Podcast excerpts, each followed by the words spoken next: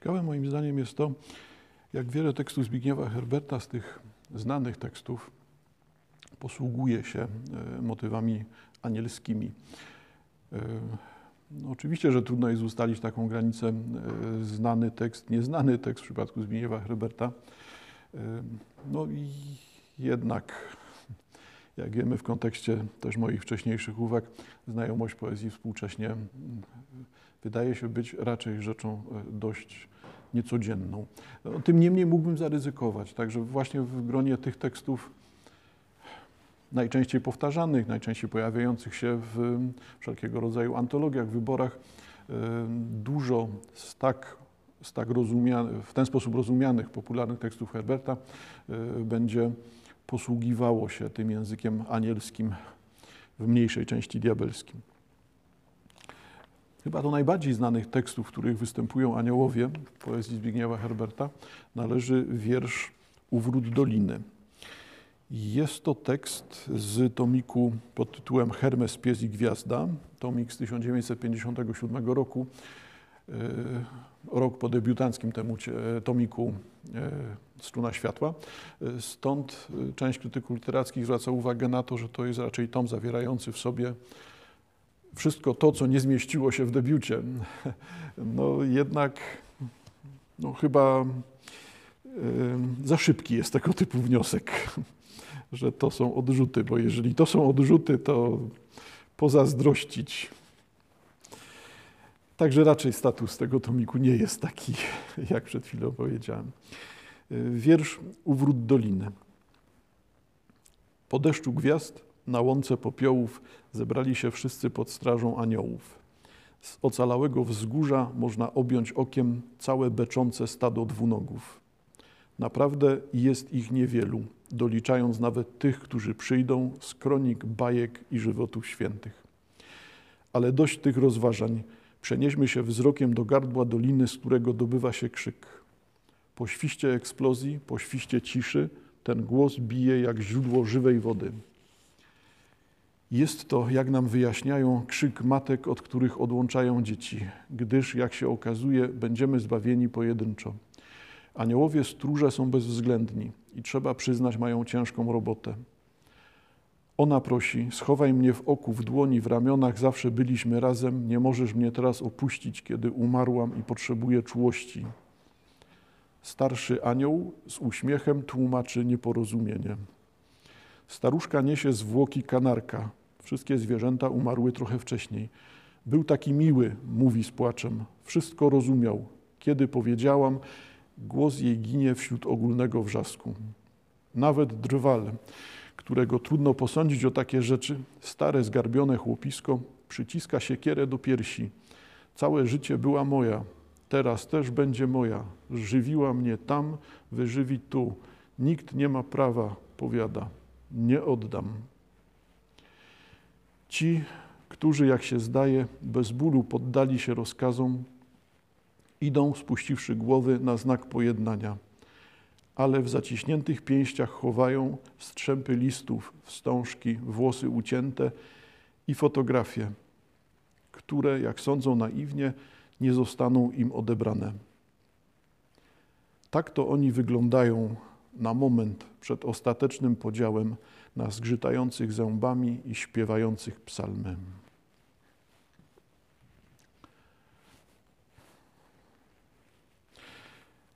Znaczy, o tym tekście powiedziano już tyle, że nowych rzeczy nie dodam, albo dodam ewentualnie na samym końcu w interesującym nas kontekście.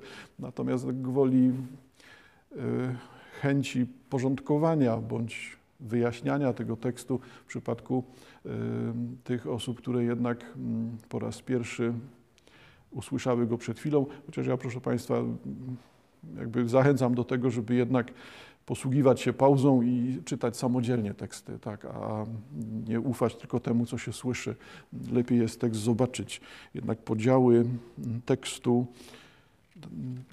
istniejące, wyodrębniane tutaj graficznie części całych fragmentów, bądź nawet występowanie podziałów między wersami, one też budują sensy, stąd czytanie poezji no, szczególnie wymaga tego, żeby czytać ją własnymi oczyma.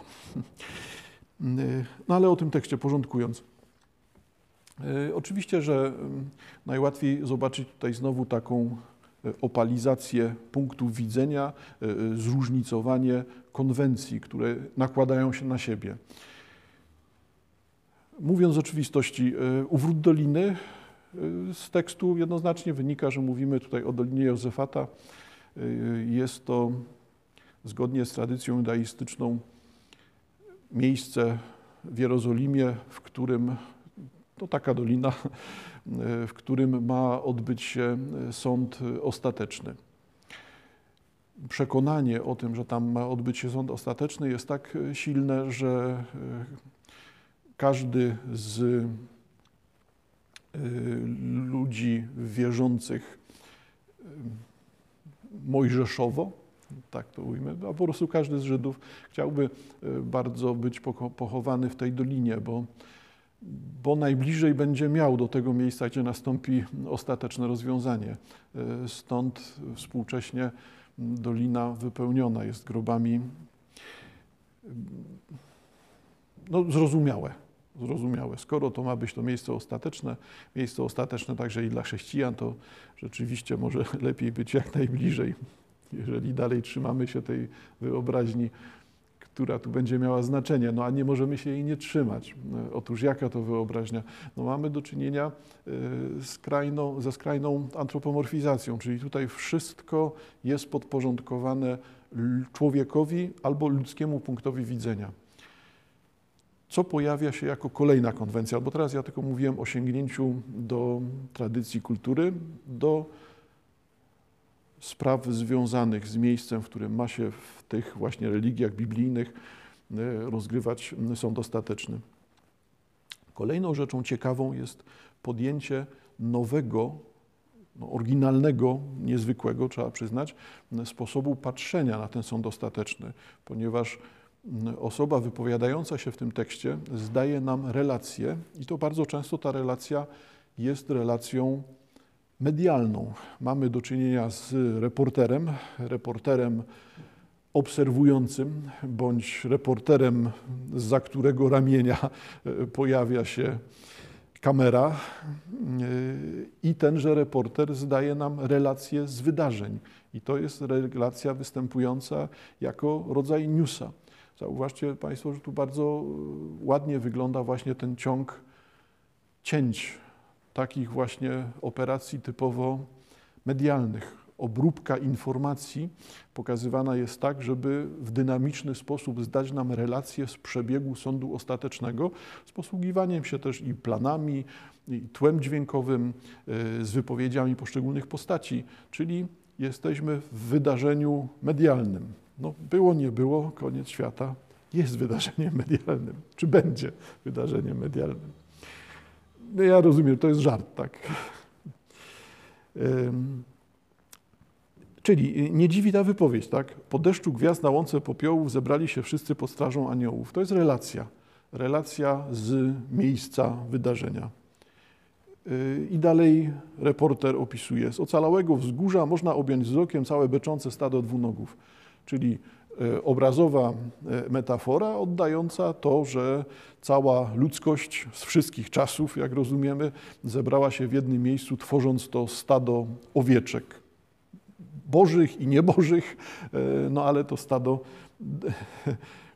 stado owieczek, tylko tyle, że tutaj w ujęciu ludzkim stąd mamy do czynienia ze stadem dwunogich, dwunogów, ale beczących. Stąd właśnie metafora oscylująca w tych właśnie znaczeniach.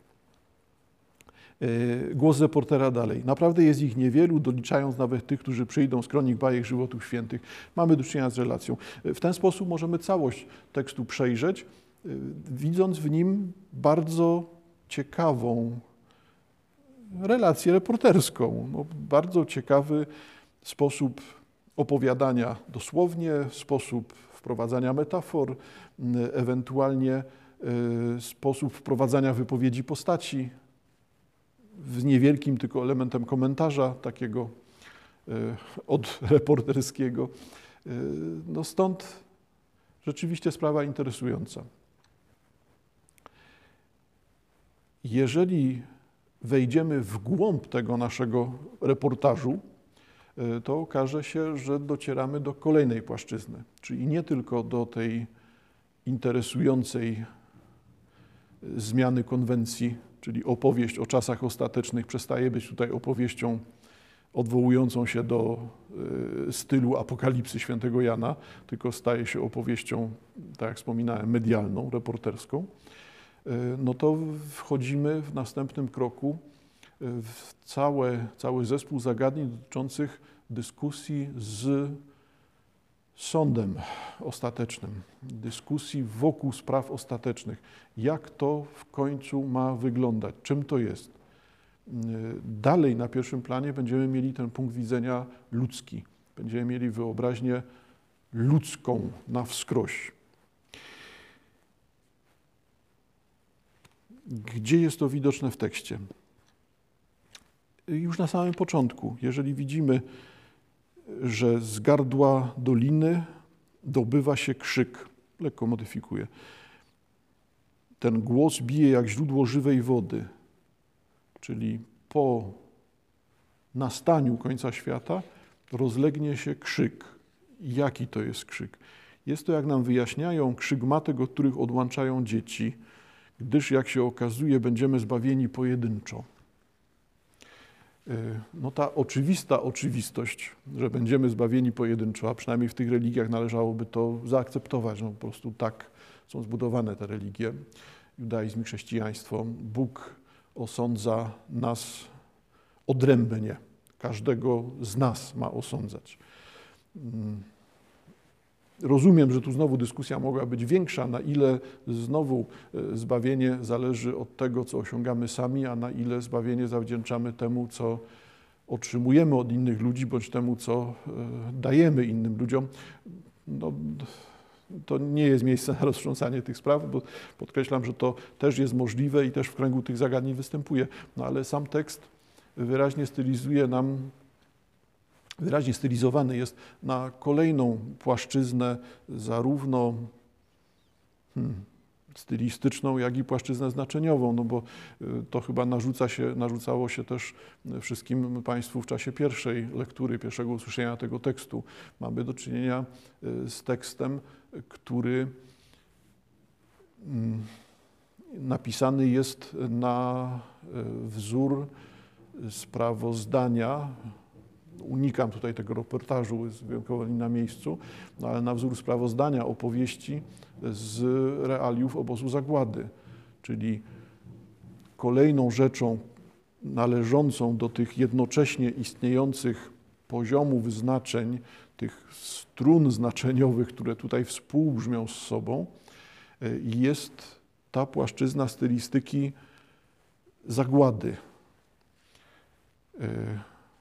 No jednak chyba wolałbym wprost powiedzieć, że to jest y, cały ten model opowiadania o Holokauście, który tu jest obecny. Y, oddzielanie przemocą y, dzieci od matek. To jest coś, co kojarzy nam się z zapisem transport, o transportach ludzi prowadzonych na śmierć. Tutaj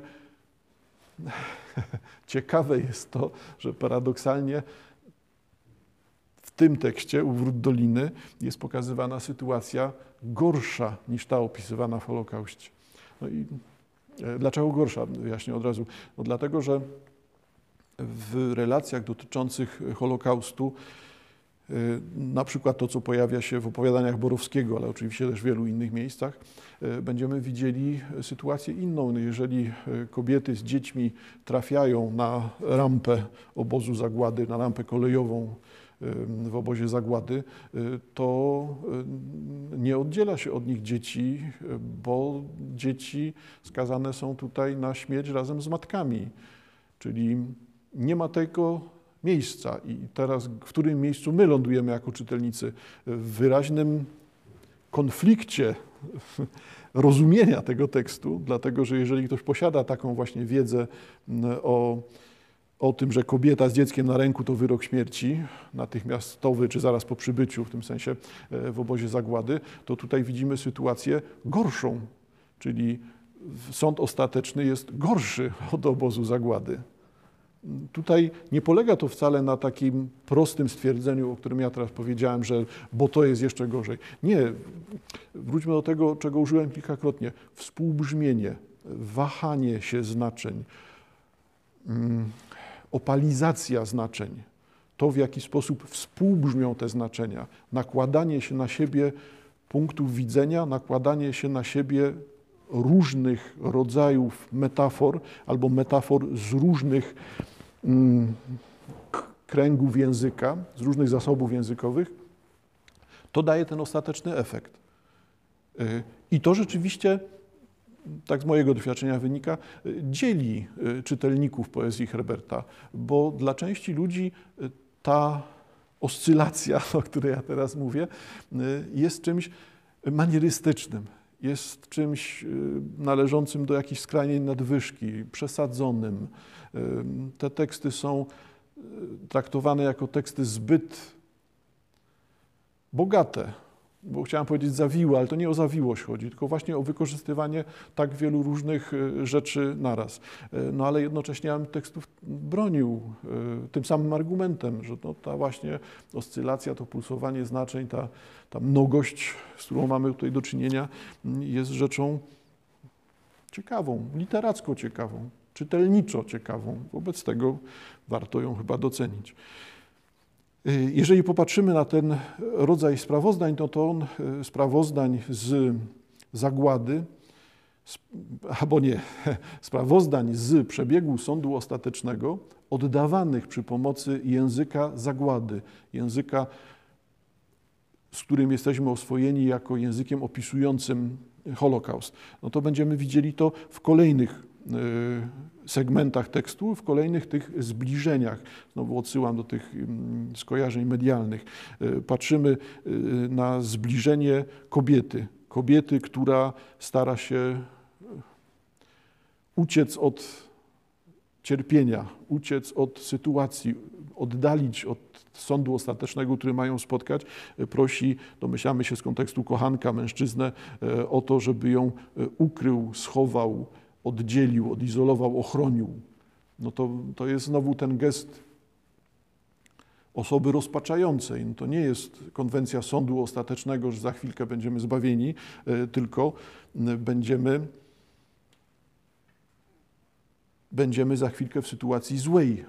Sąd ostateczny nie jest zły tutaj ze względu na to, że będzie kara za grzechy, tylko jest zły z samego założenia tutaj główne ostrze chyba tego tekstu wymierzone jest w ten rodzaj wyobraźni, w ten rodzaj e, kulturowego wyobrażenia sobie sądu ostatecznego właśnie jako spotkania przed tronem baranka, Boga, sędziego. Ja rozumiem, że teraz mówię o dwóch religiach jednocześnie. E, podporządkowania się, poddania, księgi, która będzie nas za chwilkę wyraźnie określać, do której grupy e, należymy tekst wyraźnie pracuje na tej wielości konwencji, na tym ścieraniu się znaczeń, na tym, w jaki sposób pulsują te punkty widzenia. Tutaj jeszcze raz, proszę Państwa, wychodzi ten podstawowy zupełnie argument, że czytanie poezji nie jest czytaniem jednorazowym. Ja z kolei staram się unikać bezustannego czytania tego tekstu, bo wielokrotnie czytałbym te same fragmenty. Stąd wniosek trzeba czytać samemu. Y, podobne sytuacje widzimy z tą staruszką czy drwalem. Tak? Y, staruszka przerażona tym, że jedyna bliska jej żywa istota znika.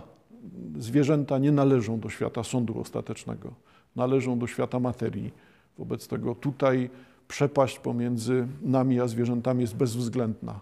Żadne zwierzę, czy to jest kot, pies czy kanarek, jak tu w tekście, to nie ma nic wspólnego z sądem, nie, nie pojawi się na sądzie. E, co tylko podkreśla tę sytuację absolutnego wyobcowania, izolacji, odrzucenia, przepaści pomiędzy nami a światem, już przywołując to, o czym, e, do, o czym mówiłem na poprzednich naszych spotkaniach.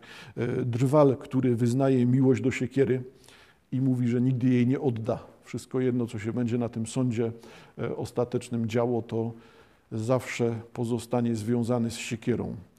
Y, tutaj nie chodzi oczywiście o siekierę, chodzi o związek ze światem materii. Ta staruszka deklaruje nam to samo.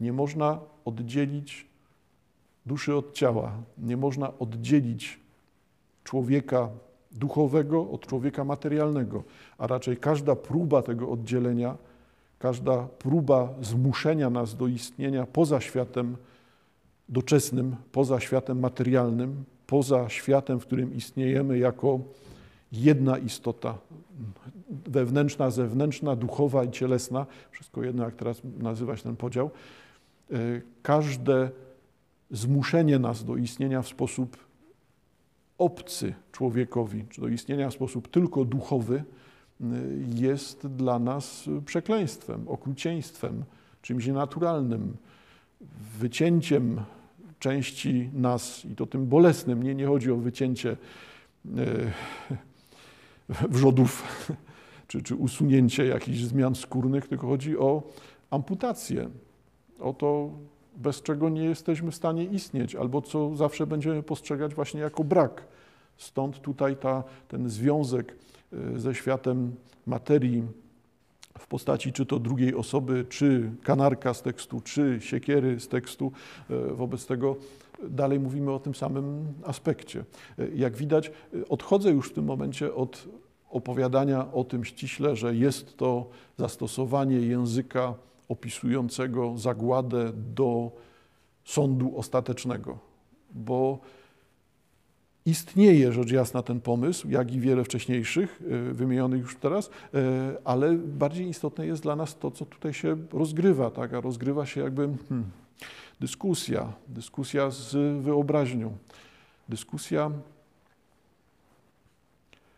dotycząca tego, że nasze wyobrażenia, nasz pomysł na wyjaśnianie samym sobie, na oswajanie się z pewnymi tematami poprzez wyobraźnię, poprzez właśnie wizualizację, poprzez personifikację, e, to wszystko nie przybliża nas do niczego. To wszystko jest dalej zasłoną. Wszystko jest dalej czymś, co odgradza nas od prawdy. Jakby ten ciąg złudzeń, no, mówię o wyobraźni, a nazywam ją złudzeniami, no ale jakby tutaj bardzo mocno ten związek widać, że to właśnie na tym polega. To, co ma charakter pojęciowy, wyobrażeniowy, w tym sensie też i wizualny, nie jest czymś przybliżającym nas do prawdy. No tak, a teraz będziemy mieli pytanie, a cóż to jest prawda, ale to pytanie to już chyba kiedyś było. Stąd, proszę Państwa, jeszcze jedna propozycja, ta istotna już dla nas, czyli zauważcie Państwo, że ten spór z konwencją, zmaganie się z wyobraźnią, zmaganie się z wyobraźnią, którą mamy wpojoną, którą przyswoiliśmy przez lat naście, kilkadziesiąt, y, traktujemy ją jako coś, coś oczywistego. To jest też i element budowy tego tekstu, strukturalny w tym sensie element, ale też i y, temat samej wypowiedzi. Temat rozumiany tu jako zagadnienie, pokazane, wskazane, sprawa, problem, z którym się dyskutuje. Y, czyli y, od samego początku, po deszczu gwiazd na łące popiołów zebrali się wszyscy pod strażą aniołów. Aniołów, którzy nadzorują całe beczące stado dwunogów. Hmm? Y, kim wobec tego w tej wyobraźni są aniołowie? No to już wiemy, że językiem y, opisującym zagładę y, będziemy widzieli strażników, strażników nadzorujących to, co jest ostatecznym sądem, ostatecznym rozwiązaniem. Zauważcie Państwo, jak blisko to, to jest z sobą tutaj połączone. Przechodzimy parę segmentów tekstu niżej i widzimy, będziemy zbawieni pojedynczo. Aniołowie stróże są bezwzględni i trzeba przyznać, mają ciężką robotę. Czyli to nie jest e, wyobraźnia pokazująca nam personifikację woli Boga, personifikację mocy, objawianie się Boga przez postać, bo tak byśmy rozumieli, czy mogli rozumieć powód, dla którego istnieją aniołowie. Już wspominałem, czy mówiliśmy o tym na wcześniejszych spotkaniach. E, tutaj będziemy mieli do czynienia ze skrajnie, mm, ze skrajną personifikacją. To nie są osoby inne. Wobec tego aniołowie mają status ludzki, są strażnikami, są bezwzględni i mają ciężką robotę. To, jest, to nie jest sposób pisania o aniołach, to jest sposób pisania o ludziach, a tutaj na dodatek jeszcze strażnikach, tych, którzy są sprawcami czy współsprawcami y, zagłady. Zauważcie Państwo niżej po tej wypowiedzi kochanek kochanka, po tym fragmencie. Y, starszy anioł z uśmiechem tłumaczy nieporozumienie. To jest komentarz dotyczący tego, że ludzie nie ochronią siebie nawzajem w czasie sądu. Kobieta i mężczyzna będą sądzeni pojedynczo i nie mają co liczyć na wzajemną pomoc. Starszy anioł z uśmiechem tłumaczy nieporozumienie. Uwaga dotycząca zarówno wprowadzenia tego elementu hierarchii aniołów, temat już znany, tutaj hierarchii aniołów, która wyraźnie y, jest ludzka, a nie anielska, bo to starszy na zasadzie stopnia wojskowego niech będzie, czy stopnia w hierarchii służb więziennych. No, nie wiemy, jak tych strażników potraktować. Y, I jeżeli popatrzymy na dalszy tekst, e, dalszy ciąg tekstu i widzimy podsumowanie e, ludzi, którzy w zaciśniętych pięściach chowają strzępy listów, wstążki, wstążki włosy ucięte i fotografie, które jak sądzą naiwnie nie zostaną im odebrane. No to tu mamy jeszcze raz funkcję tych naszych strażników, aniołów, e, bo ci ludzie sądzą naiwnie, że nie pozbędą się tego, co uważają za najcenniejszą pamiątkę, najcenniejszą część życia, coś, co ich ukształtowało, to, co stanowi istotę bycia człowiekiem. Czyli znowu obracamy się wśród, tego, e, wśród tych aspektów materialnych, bez których pytanie, czy w ogóle możemy istnieć. I te rzeczy, ta istota człowieczeństwa, ta połowa bycia człowiekiem zostanie odebrana przez tych strażników. Aniołowie, którzy są bezwzględni, mają ciężką robotę, bo muszą przerobić nas, zjadaczy chleba, w anioły. I jest to działanie okrutne, bezwzględne, nieludzkie, degradujące. Sąd ostateczny tak rozumiany nie jest dobrem, tylko wyraźny wniosek z tych ciągów znaczeń, które tutaj widzimy, z tych zapisów, jest właśnie taki, no, przerażające, nieludzkie, zbrodnicze. Coś, co nas zdegraduje. E, oczywiście, że nie jest to wniosek jedyny. Oczywiste też, że nie jest to wniosek cokolwiek zamykający czy blokujący. To jest wniosek z pewnego ciągu znaczeń, z pewnych poukładanych znaczeń, które budują nam taki wizerunek. Zapewne każdy z e, Państwa, kto, który, którzy wolą jednak rozumieć to, że religie oparte są na metaforach, ale te metafory nie oznaczają w punktach zapisów tego, jak to będzie wyglądało, tylko dalej są metaforami. No, wobec tego mm, w tak rozumianej sytuacji no, wiemy, co jest metaforą ułatwiającą rozumienie, ale to nie oznacza, że jest to obrazowa rzeczywistość, czy poprzez obrazy pokazywana przyszła rzeczywistość. No tu wyraźny zgrzyt. Tekst Uwrót Doliny Herberta nie służy do obrazobóstwa, do pokazywania tego, że jak to wszystko źle jest w judaizmie i chrześcijaństwie pomyślane. Nie, nie, nie, nie absolutnie nie. Tu raczej dyskusja dotyczy tego, w jaki sposób nasz bezwład bycia człowiekiem, nasz bezwład wyobraźni osobistej i wyobraźni tej przejętej, nauczonej, opanowanej wyobraźni kulturowej, w jaki sposób to sprawia, że świat staje się jeszcze bardziej dziwny, zagmatwany, obcy. Im więcej wiedzy, tym dalej jesteśmy od rozwiązania. No to znowu brzmi banalnie, a może być jednym z, ze znaczeń zawartych w tym tekście. Y, Stąd, proszę Państwa, jak widać, sprawa ciekawa i tekst bardzo znany, a na dodatek właśnie tekst operujący y, w dużym stopniu tą wyobraźnią dotyczącą personifikacji dobra.